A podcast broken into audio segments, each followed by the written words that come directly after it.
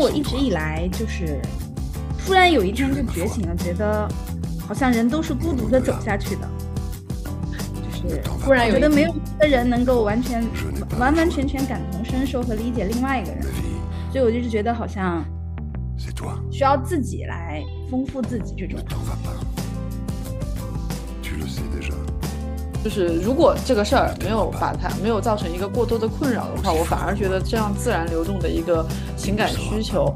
然后刚好有又有这么一个异性是可以回应你这个情感需求的，这个自然流动的有来有往的流动，我觉得这个过程是非常美好的。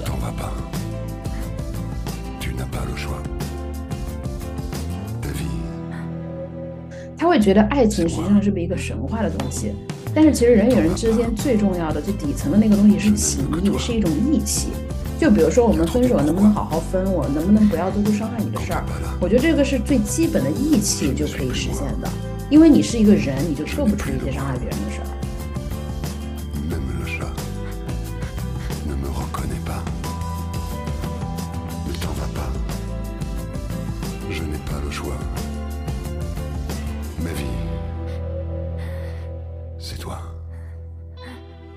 大家好，我是明鹤。大家好，我是 Sherry。OK，大家好，我是海燕。好，海燕已经介绍了自己了，太好了。我本来想先介绍一下她，啊，我还现在就开始介绍一下她，就是我跟海燕已经认识三十年了，一点都不夸张。啊，我们相识了这么久呢，她可能是我认识到的最通透的女人，真的是最。我觉得我认识的女性也是很多的，甚至有时候呢会觉得有点。非常过于通透，但是呢，她其实既通透又聪明又非常的钝感，所以她活得非常非常的潇洒，就是我认识女性里面，我觉得活得超潇洒的一个。嗯，海燕有什么要补充吗？你刚刚介绍没有没有，没想到是这个评价，没想到吗？OK，这个时候就想到了，因为太熟了。我们刚才说太熟了，会不会就是反而不会想到，对对方会怎么说自己？嗯，然后我再说点细的，好吧，让大家先有一个概念，就是我们今天 跟一个什么样的人在聊。在我眼里呢，他单身，有钱，OK，有房，工作做的非常的牛。就是呃，可以透露一下，就是之前学而思还蒸蒸日上的时候，他其实是一个二把手的位置。然后呢，他现在继续的创业中，工作间隙的话会到处旅行。反正在我眼里的就是，我每次见到他，不管是隔一年啊、隔两年或者隔三年，都是在一个非常爽的状态。而且很多时候呢，其实我会觉得很多客观条件或者处境，或者说我甚至也会觉得有一些这个呃挫折啊什么的，就就完全没有料到他还是在一个那么爽的状态。所以我觉得太厉害了，就是一路走的潇潇洒洒的感觉。然后，当然这一期的话，我们会多聊一些关于他这个单身很爽的这个事儿，关于一些恋爱的话题。所以我想传达一些这样的很潇洒的这个能量吧。所以啊，我就要切入主题了。我先来问第一个问题，可能会有一点点傻。这个问题就是，海燕，你觉得不谈恋爱自己过得很爽是一个什么样的体验？嗯，我觉得这个其实是说体验。这个好私人哦，但是我觉得能过成现在这样，其实是它不是因为我个体很潇洒或怎么样，我觉得还有周围环境的一些因素。就是我也有一些，比如说单身的朋友，他们可能嗯就各方面也不错，但是他们从个体内心的感受度来说的话，我觉得嗯周围的环境会给他们很多压力，我可能相对在压力较小。就周围都对我比较宽容的这种环境下，所以我自己觉得周围环境比较宽容，我自己也在一个呃还比较自由的状态，就会很爽。你我觉得你是说的太嗯呃，可能在我看来是谦逊哈，因为我觉得你的 环境跟大家好像没什么差。父父母也要催吗？不是吗？大家也要聊啊。为什么你觉得环境宽松的呢？是宽容的呢？呃，催是一回事儿，但是我觉得我的父母还是相对来说非常非常的尊重我自己的意愿吧。呃，我身边也有，就是比如说同学也是单身的，但是他父母就会，比如说逼着不断的去相亲，然后有有人甚至可能是社会给他的压力，到了他自己这儿就会变成我必须要在就是跟一个即使是不喜欢的人，或者是不适合的人，但是为了完成社会或者是家庭或者是父母对于自己的期待，就要去给一个交代。我觉得其实是有很多人有来自周围的环境和社会给予的这种压力的，但是我觉得我来自这，我感受到了来自这方面的压力相对是少的，或者说我比较钝感，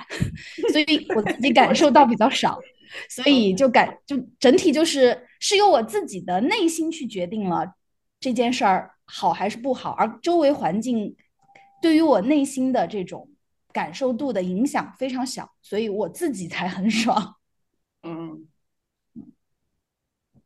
我的天！刚刚海海燕说说这一段，我甚至在写笔记，咋回事？你真的假的？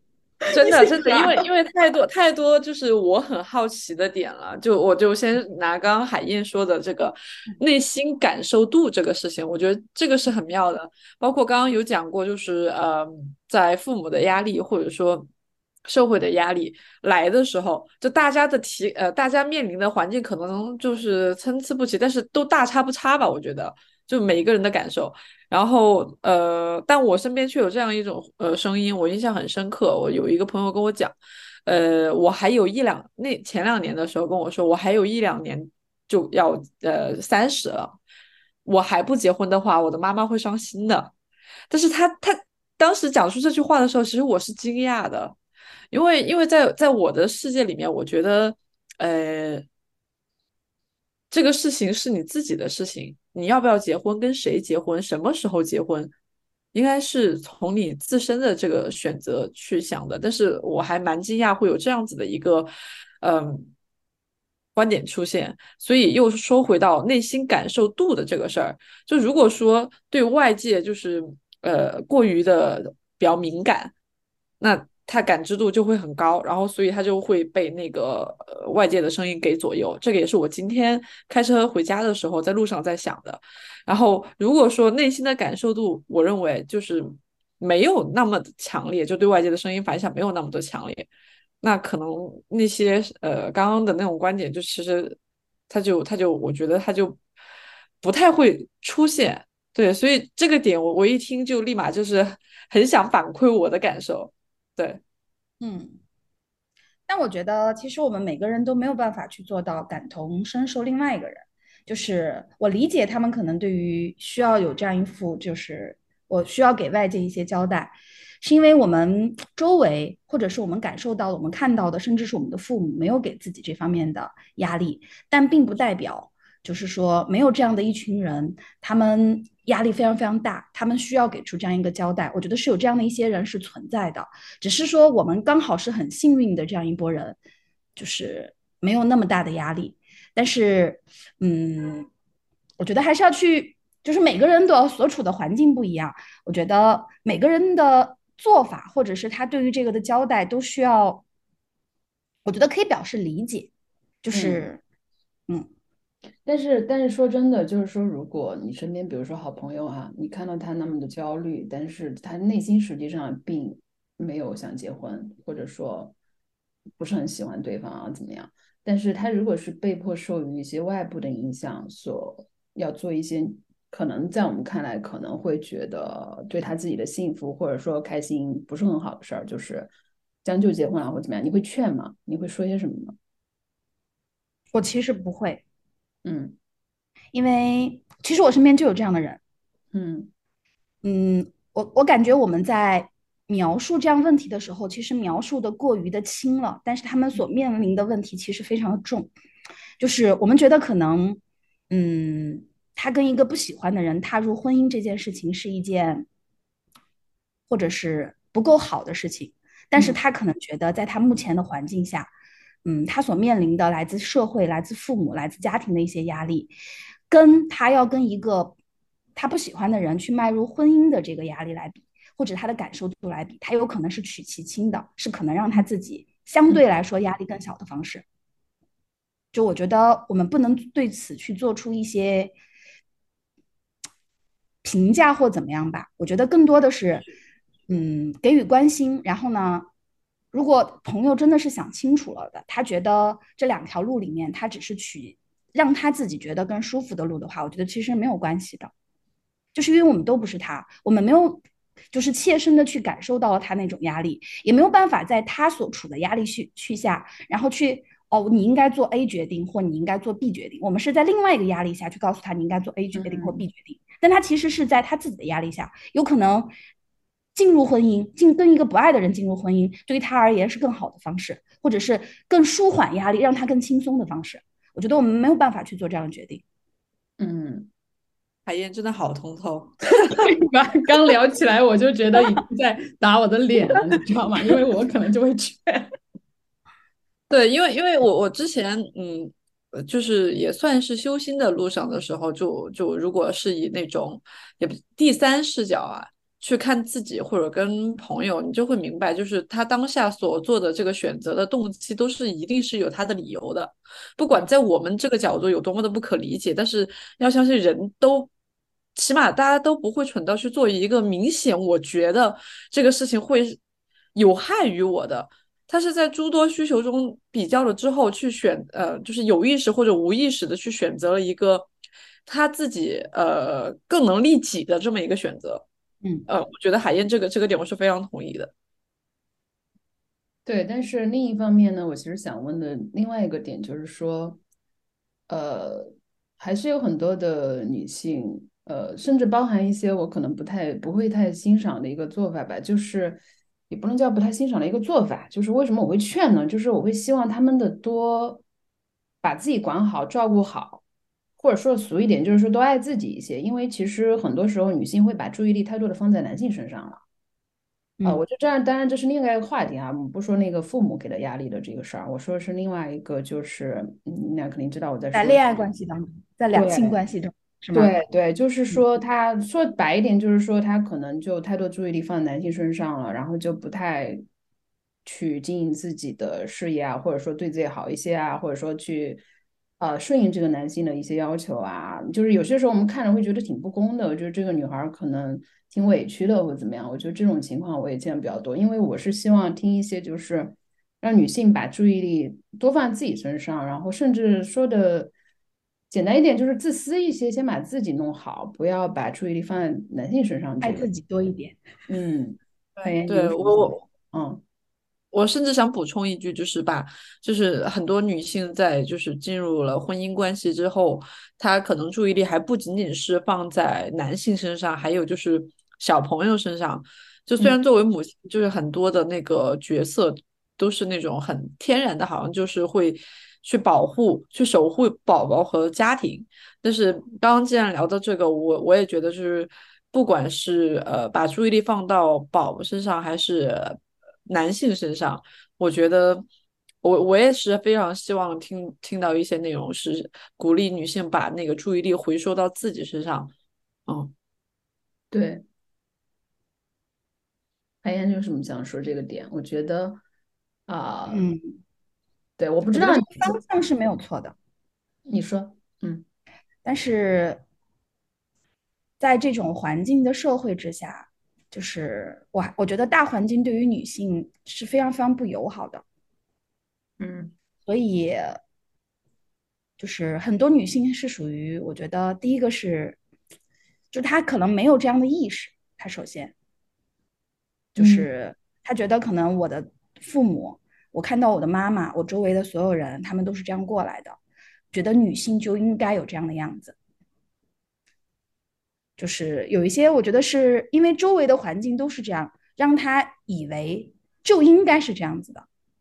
就是我觉得第一个是他们可能自我的一个觉醒还不够吧，所以这也是鼓励，就是怎么说，女性应该多读书，多往大城市去走的原因，就是多看一看。这是第一个吧。第二个就是，我觉得大家在鼓励，就是说多放在自己身上的时候，我觉得女性的第一件事情应该是。独立这种独立其实应该包含的第一个就是经济独立和人格独立，就是只有他独立了，他才有可能把，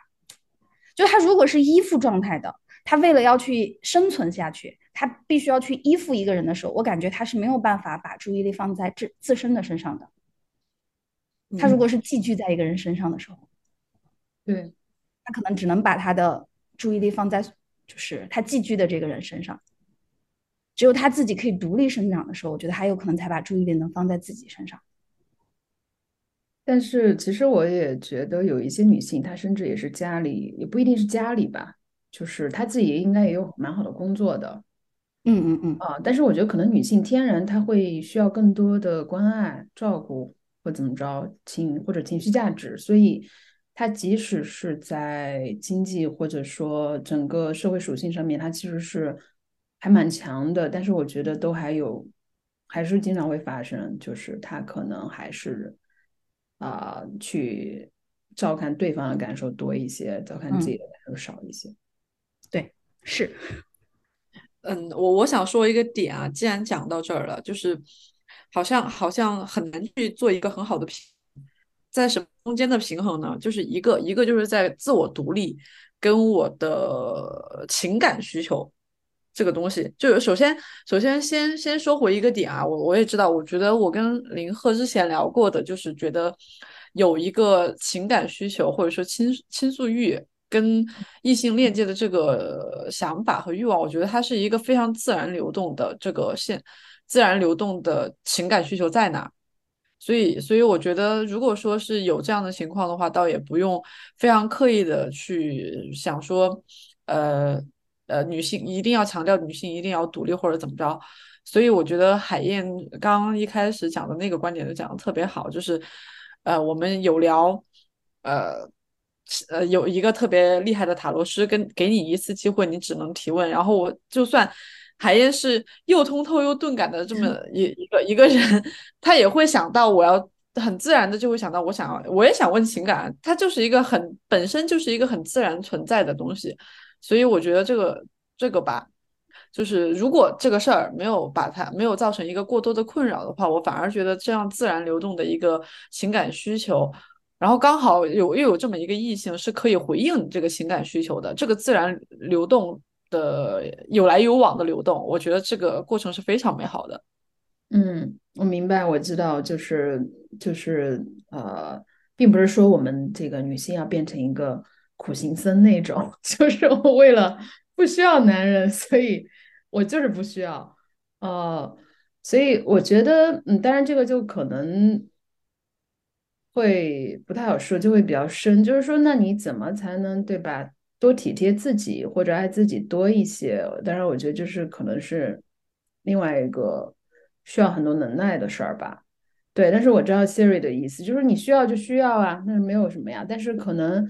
我特别同意海燕的，就是我觉得在经济上，我们要把这个放到很高的位置吧，至少对吧？然后呢，嗯，或者不一，除了经济以外，就是刚刚海燕提到人格独立，我现在我还没还没有来得及去细说这个点。在我看来呢，就是你需要有自己的一些依托。对，就是说，这个男性就算完蛋了，就是你跟他的关系完蛋了，或者他不能给你回应的时候，你会有依托，哪怕他是 工作，就是你还是觉得是有是有地方是需要你的，或者说你的这个人格属性是有是有地方是可以支撑你的，或者哪怕是一个兴趣爱好，我会觉得这样会对，就是其实简单说就是假设这个男性他不能回应你，但是你还是可以很爽的一些点的，我才对。这样会比较舒服。对，然后我我我感觉我了解的海燕就是他这些点充分到他好像就没有那么需要 男性了，是吗？就是在生活和兴趣上过得太好的，我感觉海燕都没有那么需要一个太什么男性的回馈了，是这样吗？怎么说是？因为我一直以来就是突然有一天就觉醒了，觉得。好像人都是孤独的走下去的，就是突然觉得没有一个人能够完全完完完全全感同身受和理解另外一个人，所以我就是觉得好像需要自己来丰富自己这种，所以就是自得其乐吧，应该也叫。所以我觉得我我很早就有个感觉，就是我要我一切都只能靠自己，所以我相对会比较独立一点，是从有这个。念头开始的吧，所以就看起来好像，因为我觉得我给对自己要求就是要靠自己，要怎么样，然后最后就变成给人的感觉就是好像不需要人或怎么样了，也需要，也需要的。对，但是你刚刚说到一个，嗯，对，什么啊？不好意思，你说突然是吗？对，就突然感觉到，就是呃，人都是孤独的，这个突然是怎么来的呢？也不叫，也没有一个突然一刻的觉醒吧，就慢慢觉得没有人能我，你看我理提了好多，就就是我觉得我没有办法完全理解林鹤，就像林鹤刚才那个说的也是，我们俩虽然认识很久，他也没有办法完全理解我。那但是这有一个东西是我们俩现在生活在不同的环境里面，但我觉得即使是生活在同一个环境里面，嗯，其实也很难就是完全去理解另外一个人哈，所以我就觉得。那我很多感受或怎么样，其实都只能自我消化吧，应该叫。那这个时候，其实人本质就都是孤独的呀。嗯，所以我就很多时候都自己消化自己的一些东西。我理解，可能这个是算一个成长的过程吧。说在在我前几年的那个状态的时候，我是觉得，当我遇到什么事儿，我会第一反应是我我需要找朋友倾诉，或者跟那个时候的伴侣倾诉，就我一定是有这个倾诉欲在的。就也像前几期我提过好几次，就是呃，自己可能没有办法很独立的去处理这一些，但是到了现在这个阶段，我发现。好像这一部分通过某某一自己能觉知到这个事情，然后一些训练也不叫训练，我打个引号啊，呃，一些训练，然后或者说像林鹤刚刚说那个点，我特别特别同意，有一个自己的精神支柱了之后，他哪怕是一个兴趣爱好啊，我都我都觉得就是会人格独立很多，对，它是一个成长的过程，我是我是这么看这个事儿的，我觉得。首先啊，我们又扯回这个星座这个话题。海洋是海燕是白羊座的，然后我我这辈子就是服白羊座，你知道吗？就是很强，太强了。这个强是各方面的，并不是简单的这个谁强谁弱那个。我觉得主要就是能看问题非常的真吧。对我觉得，呃，然后像海燕刚刚提到，呃，会意识到没有人是可以互相理解的。并不能够真的感同身受啊，所以我们也不会去评价对方。然后，嗯，呃，那那我来说一个我特别想问海燕的一个问题吧。嗯，就非常想问，就是因为我自己也也其实有这个困惑，就是好像我的独处了有这么长一段时间了吧？啊，然后，呃，就是我我体感到就是。我自己的人格慢慢的独立了之后，我发现自己好像变得很通透。然后，比如说在看待别人的恋爱关系，或者说看待别的事情的时候，我感觉自己还蛮清醒的。但是有的时候吧，我感觉，呃，在谈恋爱这个事情上，它是需要有有有一点儿需要有一点儿不用脑子的。就比如说你在进入一段恋爱关系之前，呃，太清醒了，好像它会影响。他，我感觉他好像会影响，就是这个对一个恋爱关系的期待感。对，我不知道，我不知道海燕会不会有这样的困惑，就会不会是过于通透了之后，反而很难以进入一个呃恋爱关系中。对，是的，对吧？我我也会有这种感觉，呃，但但这种就在我身上就是那种一阵儿一阵儿的，就比如说我特别清醒的时候，就是呃，我感觉。呃，我身边能见到的这些异性，反正我们都可以处成那种特别好的朋友。但是如果说你让我去进入一段恋爱关系里面，就对于我来说是非非常非常难的，就是太通透了。就很多，比如说提前能想到的坎儿呀，或者说他会他会影响我的期待感，我觉得。所以这个时候，我反而觉得好像是需要一些不要那么动脑子的时刻，对。我觉得是，就是可能我比较相信这种感觉，或者是相处出来的那个哈，就是要么就是一见钟情，要么就是日久生情。我觉得，就是，但突然有一个人来了一个人之后，就是如果我第一面就感觉他没有什么打动我的地方，我是很难冲动，基本上不太可能跟他开启一段关系的。啊，就是一见钟情的那种。对，就是因为你觉得，嗯，你好像很清醒的知道，就是他可能就是这样的，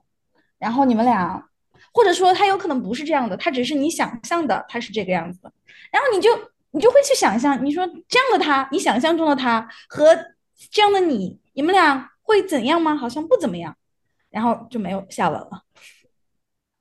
哎，说到说到这个，我还有一个蛮有趣的事儿，就是林鹤知道我是一个很狂热的水晶爱好者，然后，呃，我觉得这个东西其实也跟都是做选择嘛，它其实跟我是呃，我想象应该跟那个谈恋爱是差不多的。比如说我在选择一颗水晶的时候，我一开始看到这个水晶，我想买它的这个动机可能会因为它很好看，或者可能因为它很透，可能会因为它很稀有，嗯，但是呢。往往在我出现了这些条框设置之后，然后我是买不下手的。我我总会有别的那种条件去限制它，比如说它这个价格是不是太贵了？比如说我我就会量化它，我就会量化它，它它是不是还不够稀有？它是它的共生体是不是不够？然后同理，就回到我们的恋爱关系中，比如说当当我在遇到一个异性，比如说我在我我就会考虑一下，就比如说我会考虑。呃，我会我会有一些条条件去看到他身上的某些某些某些条件，就我们现在常说的那种硬件条件，那我一定是不够喜欢他。但反而是在我有冲动带回家的这些水晶里面，就有的他可能不那么完美，他真的没有很完美，但是我就是觉得他他很合我的眼缘，或者说我甚至看到，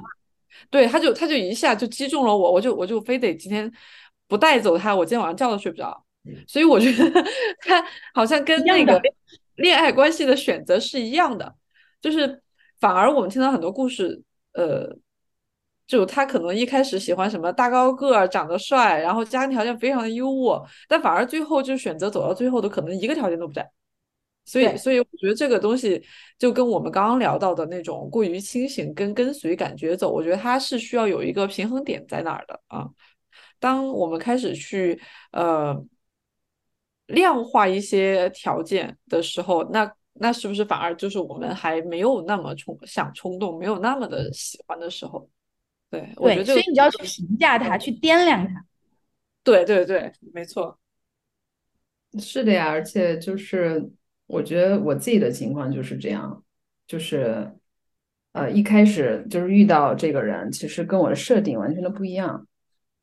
然后我觉得可能这个就是。会比较美妙的地方，对吧？如果在你的预期中的话，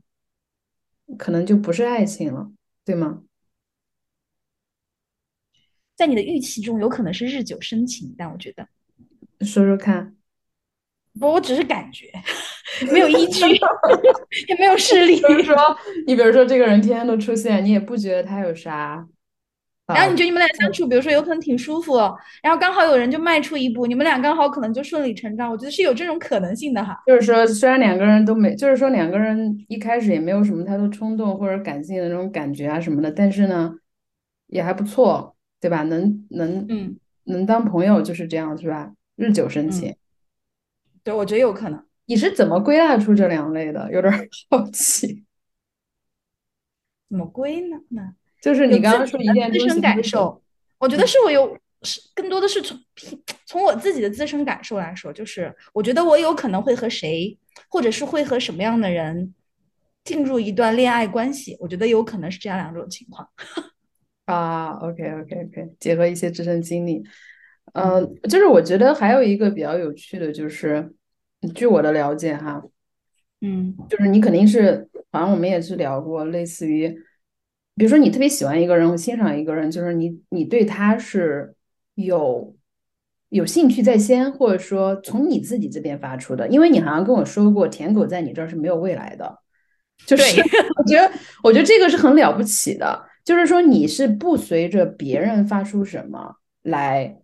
来回应的，或者说来确定你要不要喜欢他。就是他跟对方对你怎么样，可能你就是说你。主要不是因为这个，比如说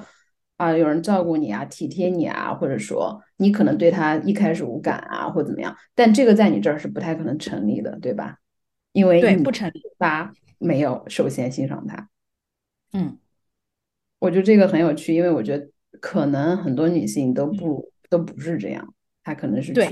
因为以前不就有一句话吗？就是什么呢？好女也怕缠男，还是叫什么那句话？大概意思就是，就一个男的如果发出的攻势足够强，强锄头挥的足够好，是大概率是能够就是追到一位女性的吧，应该叫。啊，但是我不行，反正也有可能是他们的攻势还不够强。嗯，但是我自己会有一个状态，就是，但我觉得，嗯，其实不是攻势够不够强的原因，就是，嗯，我觉得如果有，假如说是我可以被，就是怎么说，就是因为他对我足够好，所以我被他吸引了之后，然后我们俩在一起的话，那他其实应该会有一个过程，就这个过程应该是有一个慢慢转变，说原来可能他们两个。就是我不是那么喜欢他，但是因为他对我好了，我可能比如说就像那个分数一样，他的分可能就加一分，然后再比如他又对我好一点，那他这个分数就又再加一分，就是不断的加去之后，他们俩可能最后就在一起了，就还会有一个这种循序渐进的对这个人的看法会有改观的过程。我觉得可能因为有这样的过程，他们才有可能后面会在一起。但我这儿不是这样子的，我这儿是他稍微对我近一点。我就会退一点，如果我不喜欢他的话，就他往前迈一步，我就退一步，就是我们俩没有说要共同往这，就是就没有这样的过程，你知道吧？就是他无法讨好你，我听起来就是这样。对对对，就如果我呃我知道他在追我，但我觉得我不喜欢他的话，我是会退的，而且我退的，你追的越凶，我可能就退的越厉害，我是这种。但有些女生可能不是这样子的，就是我觉得如果能被追上，他们两个应该有。就是是有一些过程去推动的，而不是说全部都是平的，他对他看法都一样，突然有一天就立马拉上去就追上了，不是？他应该是一个往上的这样一个一次这种函数这种感觉的样子，慢慢变好，最后哦在一起。我不是的，嗯嗯。Siri，你呢？呃，我这边好好多案例，就我听到的案例哈，就是一开始是呃因为。嗯，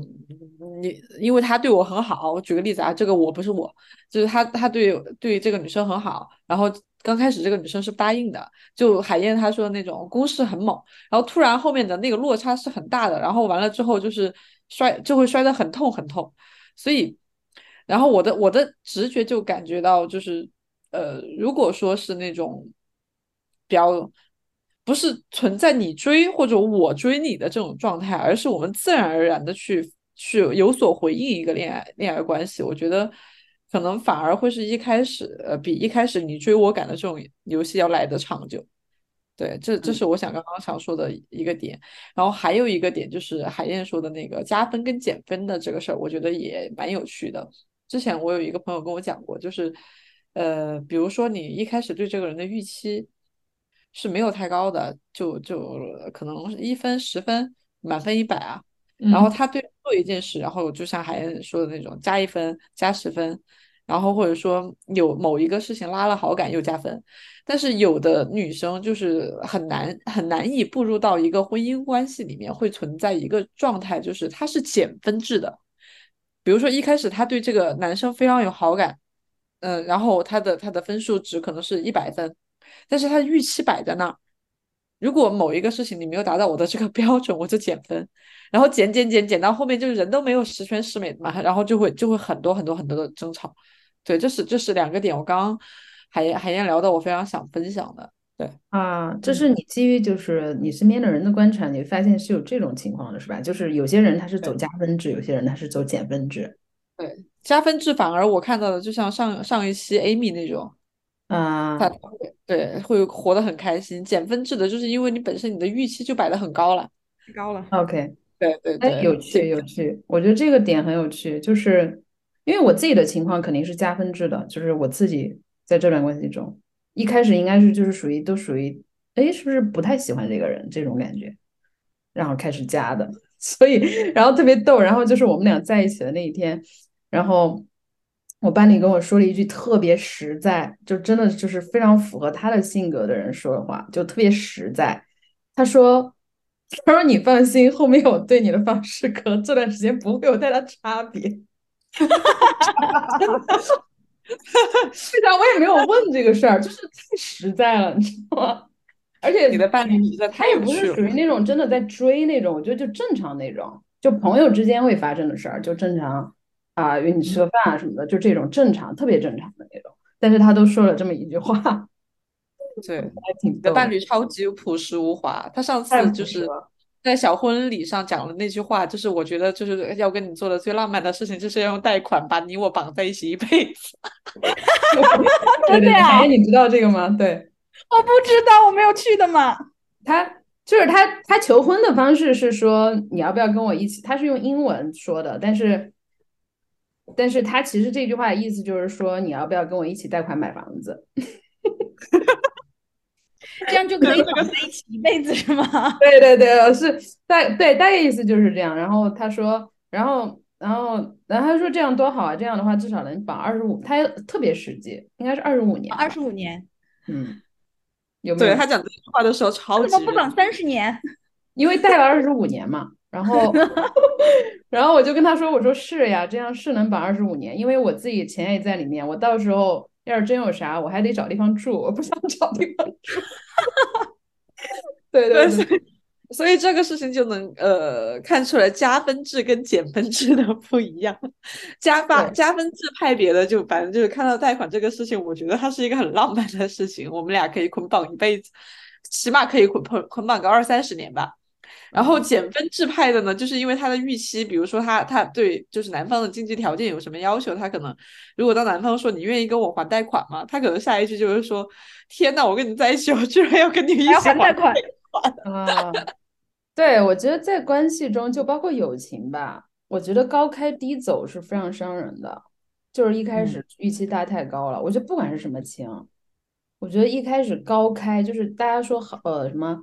好的开始是成功的一半，我现在特别不信奉这句话，我其实是喜欢开始的时候淡一点或者没有感觉一点，包括什么事儿也是，就是比如说大家要开始一个项目了，然后喊 口号什么的，我觉得这个事儿要砸。就一开始预期低一点，大家做着看吧，我反而会觉得能做好。我觉得现在很多关系，包括事情都是这样，就是高开低走是最糟糕的，就是越来越，因为你还有情绪上的失望感，对吧？对，就好像我们的播客一开始真的没有高开，我们就是随便随便就是 大概想了一下想聊对，嗯，然后做着做着不知不觉这第八期了。对，嗯，我刚刚我补充一下，就是我刚刚跟就是提到那个，嗯，我之前以前跟海燕聊到过的，就是我们就瞎聊哈，就是身边的一些男性啊什么的，其实不是说针对男性，没有性别的意思，但是就是想表达，我觉得，因为因为女性的一些特质吧，她首先现在女性其实很多是很优秀的，我觉得我身边是非常非常多的，但是她的特质里呢，她还是永远在情绪上面还是需要的。需要照顾，需要关心。我觉得这个好像所有女性不管有多强大，就是所谓的经济或事业上多强大，好像都是需要的。虽然能把自己照顾得很好，但是好像就是到以以至于是这个情况的话呢，就是男性就相对要容易一些啊。不管有没有偏见吧，但这就是我的感受。我觉得男性会相对容易一些，就是他可能需要的关注情感没有那么的多之后。光是在这件事情上，我觉得就会容易一些，就是女性就是会需要的多一些，我是这种感觉。所以我前两天看到一个东西，就是说刷小红书刷的，就是很无脑的一句话，但我后来想想觉得挺有道理的，就是说两性关系如果非常的幸福，有一个诀窍，就是必须是男生是恋爱脑。我当时就是随便看了一眼，后来觉得好像挺有道理的。对，然后因为男生恋爱脑的话，因为女性嘛，其实她就是在情感上还是会更，就是更能够照顾他人情感一些，所以她还是会给予回馈的。对，所以两个人的感情就容易绑定。但是你如果是女生恋爱脑残，就是男生可能一般的话，他其实是可以很冷漠的。我觉得还是有点道理。我我本来刚刚想说，就是大部分女生恋爱脑的结局都还挺惨的，或者怎么着，然后想着想着，突然很期待海燕会对这样的观点有什么看法。嗯嗯，我也感觉可能男性恋爱脑会更好一些，因为在我身边当中有那种，就是因为比如说婚前可能是男方追女方，所以一方的感情付出可能会更多一些，另一方的感情付出可能没有那么多，那他们的地位就应该是付出少的地位更高，付出多的地位更低一些。但是基本上无一例外的这种在婚后可能都会转过来，就是女性天然的因为有了婚姻或者是有了小孩之后，我觉得他们会更付出一些。嗯。但如果说他在婚前就已经是很付出的，婚后还是这样持续加大的付出，而男性如果是就他不珍惜这份付出，他把它当做一种理所当然这种来说的话，我觉得那他们大概率可能是走不好的。但如果反过来，男性更恋爱脑一些，然后呢，呃，就是在婚后他们的关系可能更会趋于平衡一些，而不是更失衡，像刚才前一种状态。嗯，所以我觉得可能大概率会幸福一些。对，我也觉得，因为我觉得就是走入一种长远的关系嘛，我们就不说那种前两年大家又暧昧啊，然后又热恋啊，我们就不说那一段了，因为我觉得大部分电视剧都没有拍后半段，就是就是电影啊、电视剧啊，他都不会拍后半段，就是他只拍爱情最甜蜜、最热恋、最暧昧、最精彩的这种时候，所以我觉得对，但是其实我觉得后半段才是重点。然后就是，我觉得如果男性一直是处于一种他更恋爱脑，就是或者说爱的更多一些，其实这个是反而会容易平衡，因为最终其实你都不是靠自己的一腔热血了，就是一些生活的细节点滴。真的女性就是天然，她会就是会考虑他人，会更加的呃把这个东西弄得更平衡一些。我觉得就是天然的，包括还会有孩子，对吧？我觉得是这样的。嗯，我我。最后提一个问题吧，就是我还蛮好奇的，因为我感觉，呃，今天聊下来，海燕就是给我感受，就是刚刚一开场我们讲的通透又钝感，而且内心对内心的感受度是还，嗯，对自己内心感受度是还蛮高的一个女性的。你有没有想过自己如果进入婚姻关系，然后会是什么样子的状态呢？我很好奇这个。我觉得我会偏男性化，哎。就是如果我进入一段关婚姻关系，就是我想象了一下这个问题，然后我觉得我可能不会成为就是普世意义上的那种好妻子和好妈妈，就是要奉献要怎么样，我还还是会专注自己，就是所以怎么说，就是。比如说，牺牲自我去不断的成就，就是这个该怎么表达哈？就是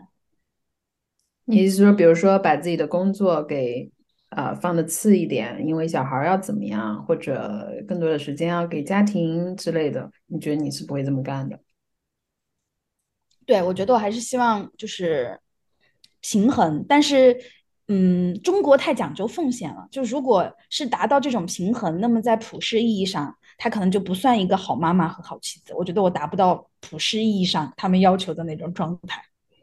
那对，那我觉得也也不用按照普世意义上去。嗯，因为你刚刚说啦，你刚刚专门提到了是一些价值观，我们可能周围环境的价值观。但其实，比如说整个呃。比如说，像在英国，就是我真的感自己感受到的，那女性的地位就会高一点。小孩儿，我经常举这个例子，就是小孩儿，呃，是爸爸背着或者爸爸拿着那个婴儿车在公园里遛，都没有妈妈的。我觉得这个在在国外是更常见的。他们或者说就是奶爸，他前面包一个那个可以抱孩子的那个，对吧？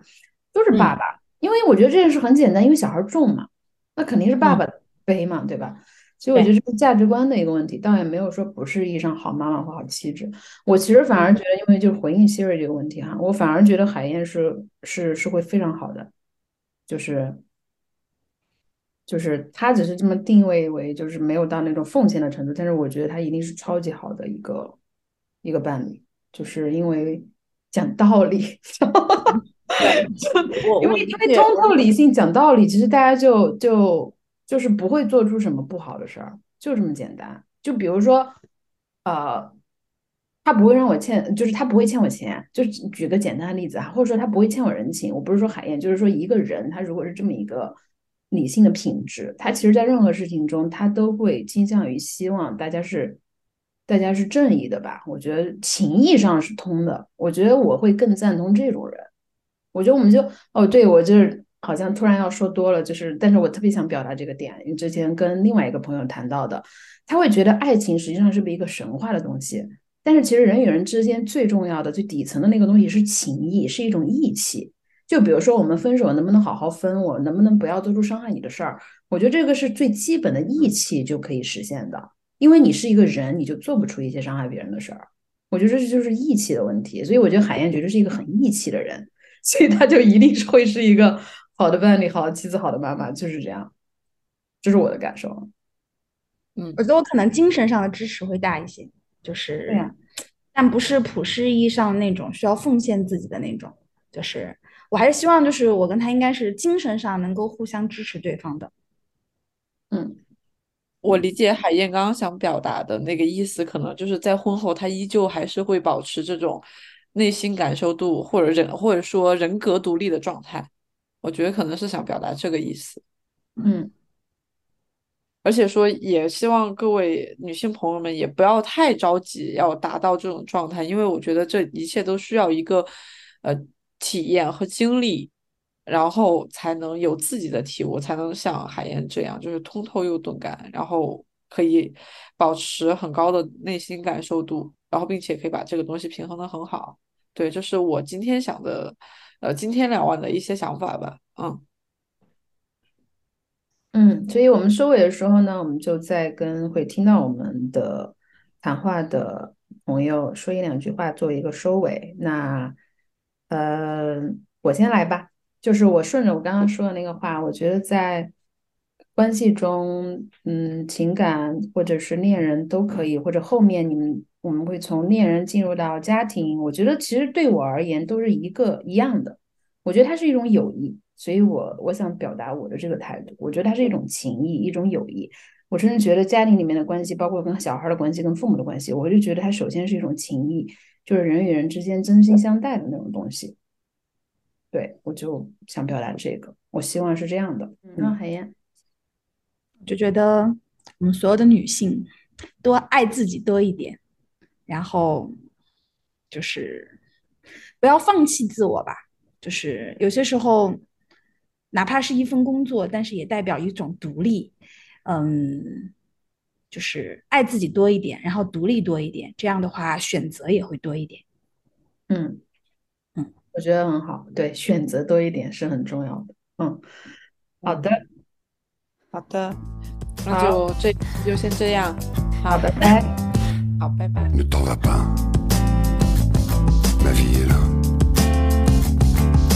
près de toi.